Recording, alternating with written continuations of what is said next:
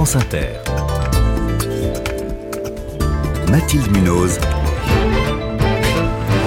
Le 5-7. Il est 6h21. De nouveaux jeux à gratter pour sauver des châteaux, des églises, des ponts, des jardins, des usines en péril. Le loto du patrimoine revient pour une sixième édition. La liste des 100 monuments à sauver vient d'être dévoilée.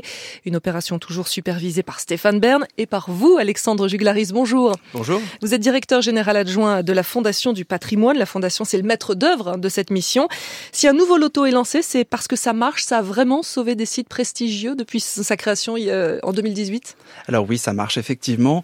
Euh, depuis euh, la création, nous avons identifié, grâce au réseau de bénévoles notamment, hein, vous l'avez évoqué, 950 bénévoles, nous avons identifié 850 sites partout en France, euh, y compris un site par département chaque année.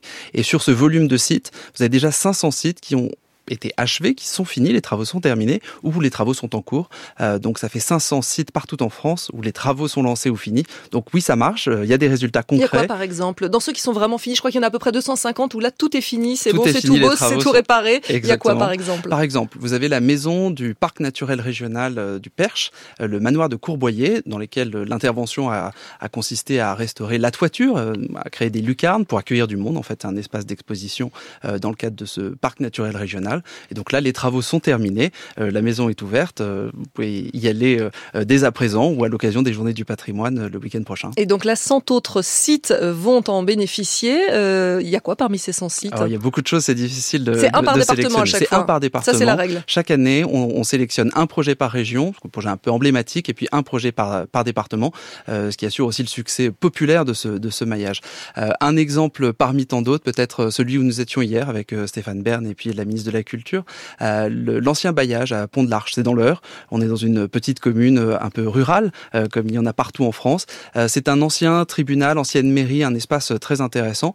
Là, les travaux sont très lourds, très importants à réaliser, clos, couverts, et puis l'aménagement intérieur qui va permettre d'accueillir des activités touristiques, économiques pour faire vivre ce cœur de ce cœur de bourg. Oui, parce que ce qui est intéressant aussi, c'est que évidemment, il y a certains monuments qui sont tout simplement restaurés parce que voilà, ils menacent de, de tomber en ruine, restaurés et on les laisse en l'état.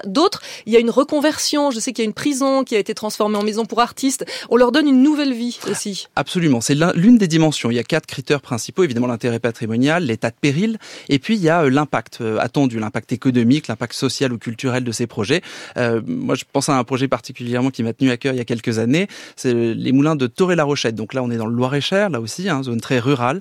Vous avez un, un couple d'artistes euh, d'Île-de-France qui s'est installé dans ce moulin et qui a créé un centre culturel, un cinéma de plein air, un espace de, de présentation de photographie. Et donc voilà, la dimension de la suite, euh, restaurer la pierre, c'est important évidemment, mais si on peut donner un, un supplément d'âme à ces, à ces travaux, on y veille dans la, dans la sélection. Parlons argent maintenant, Alexandre Juglaris. Depuis que ce loto a été créé, combien d'argent récolté? Alors, dans le cadre des, des jeux, euh, de jeux. grattage, le loto, 125 millions d'euros ont été collectés, reversés à des projets euh, de, de restauration Et- à venir. euh, Et comment on se répartit la somme chaque année? On regarde ce qui a été récolté, on divise par 100 puisqu'il y a 100 alors, projets? et- Alors, c'est pas un- une répartition euh, équivalente. Évidemment, d'abord, la première condition, c'est le succès des, des jeux de grattage qui sont en vente actuellement euh, partout en France, et puis des tirages de loto.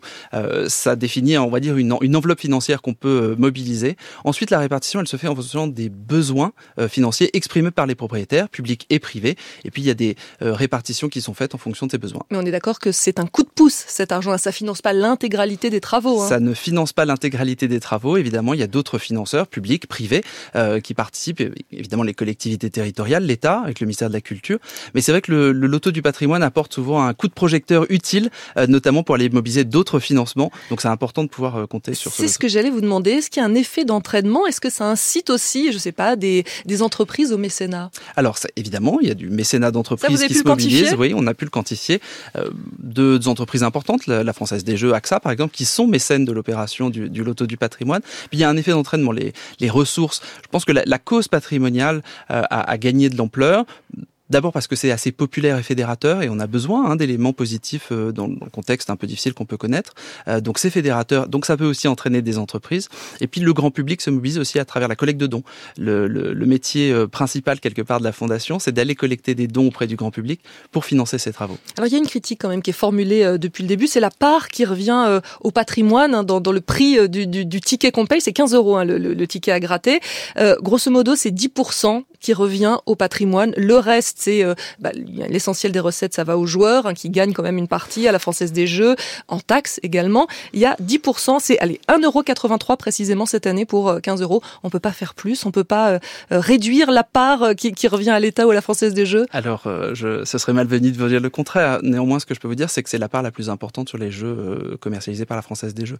Donc il y a déjà un effort assez significatif qui a été fait. De la part de la Française des Jeux ou de l'État? Et par l'État, puisque l'État renonce à ce prélèvement, à cette ressource, pour euh, l'attribuer euh, à, ce, à cette opération de la mission de la mission Berne. Donc euh, évidemment, on peut aussi voir le verre à moitié plein, je dirais, et, et, et se satisfaire d'avoir une nouvelle ressource qui permet de financer euh, déjà 500 sites aujourd'hui, et travaux achevés ou en cours. Et il y a encore beaucoup de monuments à sauver, beaucoup de besoins de d'autres lotos pour les années à venir. Alors il y a, il y a, il y a beaucoup de la besoins. Liste est longue. La liste est longue. chaque Français, vous, n'importe qui, peut signaler un site, peut aller sur le site www.missionberne.fr pour déposer une candidature. Euh, depuis que le, c'est vous à la Fondation du patrimoine qui choisissez Nous instruisons les dossiers, ouais. en lien évidemment avec les DRAC pour les monuments historiques. Euh, depuis la, la, création de cette mission, depuis euh, l'opération Loto du patrimoine, il y a plus de 5500 sites qui ont été signalés. Donc vous le voyez, 850 euh, sélectionnés, mais 5500 qui ont été déposés, donc il y a encore On un peu pas fini, des, des ouais. choses à faire. Merci beaucoup Alexandre Juglaris, directeur général adjoint de la Fondation du patrimoine.